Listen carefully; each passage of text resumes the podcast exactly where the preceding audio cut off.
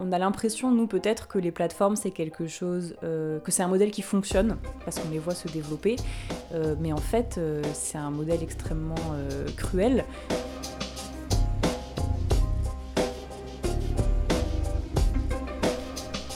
Bonjour, je suis Pauline Payassa, je suis journaliste et bienvenue dans le Making of des jours, le podcast des jours.fr.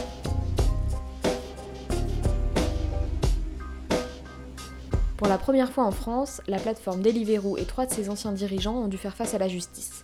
Ils sont accusés de travail dissimulé car si les livreurs de Deliveroo étaient bien indépendants sur le papier, dans les faits, ils dénoncent un système fait de contraintes qui relevait du salariat.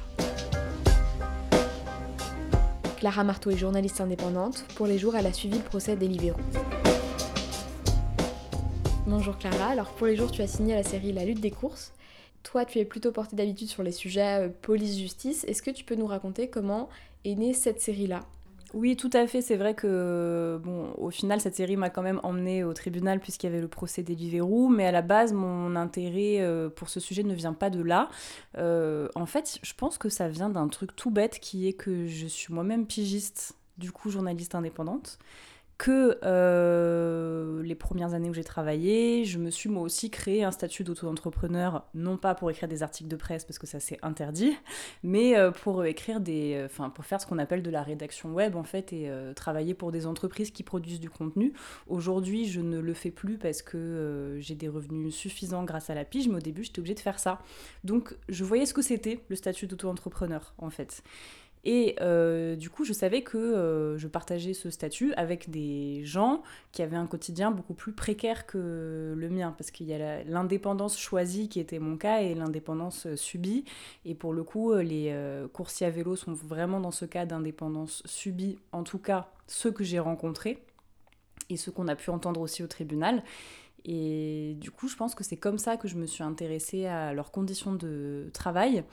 J'ai fait un sujet, euh, en fait j'ai suivi un livreur pour euh, le journal mensuel CQFD, c'était en 2020, avec euh, une amie à moi qui est cartographe, et en fait on lui a demandé qu'il installe une application GPS sur son portable, et enfin évidemment qu'il est déjà tracé par, par la plateforme pour laquelle, il, pour laquelle il collabore, mais voilà, et en fait on a suivi ses trajets, et on racontait un petit peu bah, tous les obstacles et toutes les embûches qu'il peut rencontrer au quotidien. Mais comment dire, euh, je savais pertinemment que c'est pas parce que j'avais extrêmement longtemps parlé avec un livreur que c'était représentatif en fait.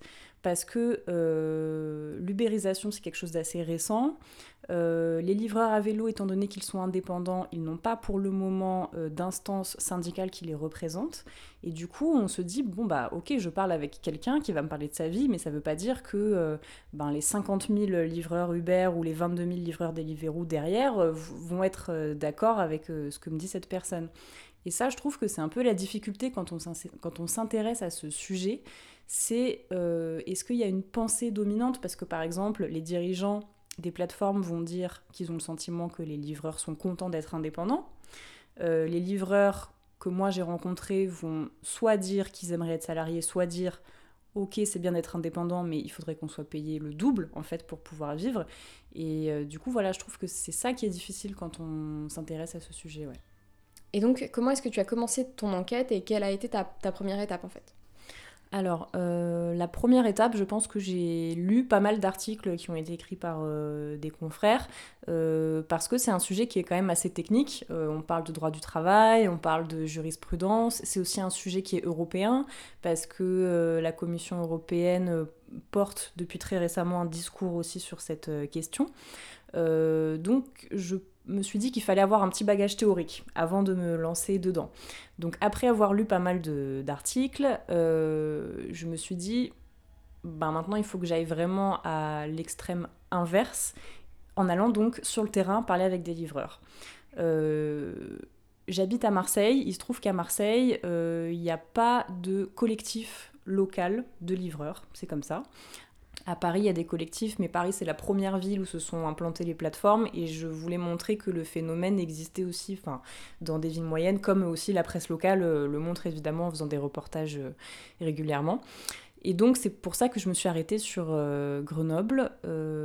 et donc j'ai pris contact avec euh, quelqu'un qui s'appelle Ludovic, qui est livreur à Lyon, mais qui fait partie de la CGT, donc aussi phénomène nouveau, le fait que la CGT se soit, euh, enfin, ait ouvert une section en fait dédiée aux livreurs, bien qu'ils soient indépendants. Et donc Ludovic m'a conseillé euh, un de ses collègues nouveaux adhérents à la CGT, qui s'appelle Gabriel et qui est livreur à Grenoble.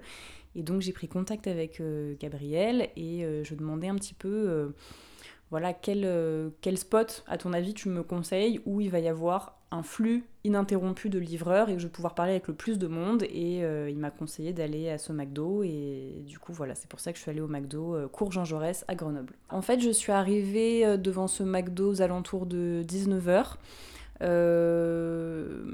Alors généralement les livreurs ils disent qu'ils travaillent tous entre 3 et 4 heures euh, le soir. Je euh, je suis pas restée jusqu'à la fin de, ce qu'ils appellent le shift quoi. Je suis pas restée jusqu'à jusqu'à 22h, 23h parce qu'en fait ça c'est quelque chose qui m'a vraiment beaucoup étonnée. C'est que tous les livreurs à qui euh, j'ai posé des questions avaient envie de parler et m'ont parlé. Et j'étais surprise parce que je me disais, je vais les interrompre alors qu'ils sont en train d'attendre leur commande, qu'ils euh, vont avoir les yeux rivés sur leur smartphone en attendant que ça sonne, euh, que peut-être ils peuvent être méfiants parce que parfois on n'a pas forcément envie de parler à des journalistes. Et j'étais vraiment très étonnée euh, du fait que tout le monde avait envie de répondre à mes questions. Euh, donc euh, voilà, à chaque personne, je demandais euh, qu'est-ce que tu penses de ton travail? Est-ce que tu penses que tu gagnes assez d'argent? Depuis quand tu fais ce travail? Est-ce que c'est un revenu complémentaire ou est-ce que c'est ton activité principale? Et très vite, j'ai eu beaucoup de témoignages, beaucoup de témoignages aussi assez différents. Et donc ça, j'étais satisfaite de ça parce que justement, ça répondait un peu à mon envie de d'essayer de, de, dresser différents profils sociologiques qui peuvent se retrouver à faire de la livraison de repas. Et j'estime avoir eu l'occasion de rencontrer des profils assez différents durant euh, voilà, ces quelques heures que j'ai passées devant le McDo euh, à Grenoble. Qu'est-ce que tu retiens de cette enquête et est-ce qu'il y a des éléments qui sont marqués? Il y a un événement, il y, a un instant d'audience un peu qui m'a marqué. Donc, on est à la première semaine du procès des Deliveroo et on vient d'entendre un peu moins de 10 livreurs ou ex-livreurs qui racontent leurs conditions de travail. Et euh, ce qui m'a marqué, et c'est une pensée qui a été partagée par euh, Maxime Cessieux, qui est avocat partie civile pour la CGT dans ce procès, et donc on a un petit peu échangé après l'audience, euh, c'est qu'il disait, voilà, ce que prouvent ces témoignages, c'est que le système des plateformes ne marche que si on contourne les règles. C'est-à-dire que, par exemple, euh, Deliveroo a cité, Deliveroo a choisi de faire citer comme témoin un ancien euh, livreur, euh, un petit peu modèle, qui travaillait énormément, mais qui était très heureux de travailler plus pour gagner plus. mais pendant l'audition, on comprend qu'en fait, ce jeune homme roulait en scooter alors qu'il n'avait pas le droit et qu'il aurait dû rouler en vélo et donc aller moins vite et donc gagner moins d'argent. autre exemple aussi, un autre livreur cité aussi comme témoin par Deliveroo, euh, qui dit qu'il est satisfait de ses conditions de travail, mais on apprend que euh, bah, dit qu'en fait il n'a jamais vraiment lu son contrat de prestataire, euh, que donc il savait pas qu'il n'avait pas le droit de rouler en scooter parce que lui aussi en fait il roulait en scooter sans, savoir que c'était interdit.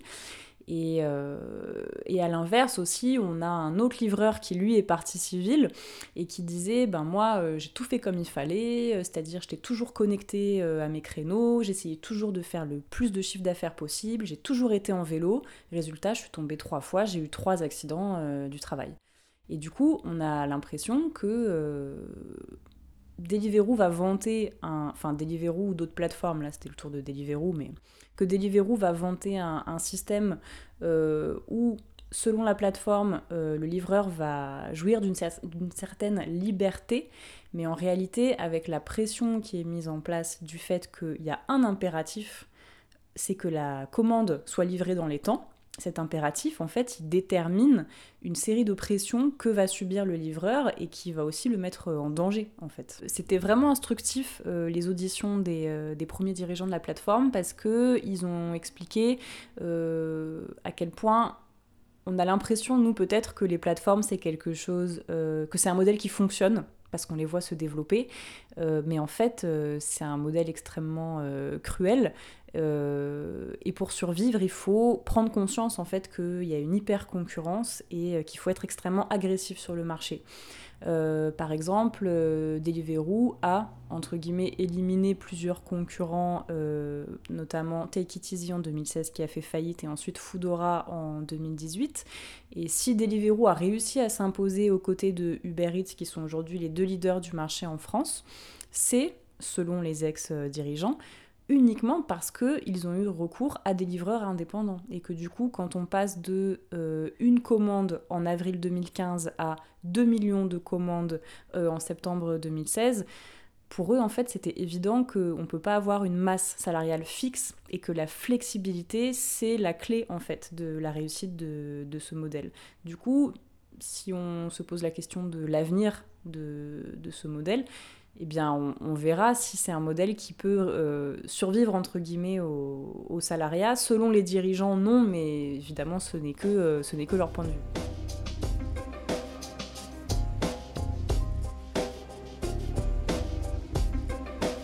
La lutte des courses est disponible sur lesjours.fr. Vous pouvez aussi nous retrouver sur Instagram, Facebook et Twitter at lesjoursfr ou nous écrire à contact.lesjours.fr. On se retrouve très vite pour un nouvel épisode.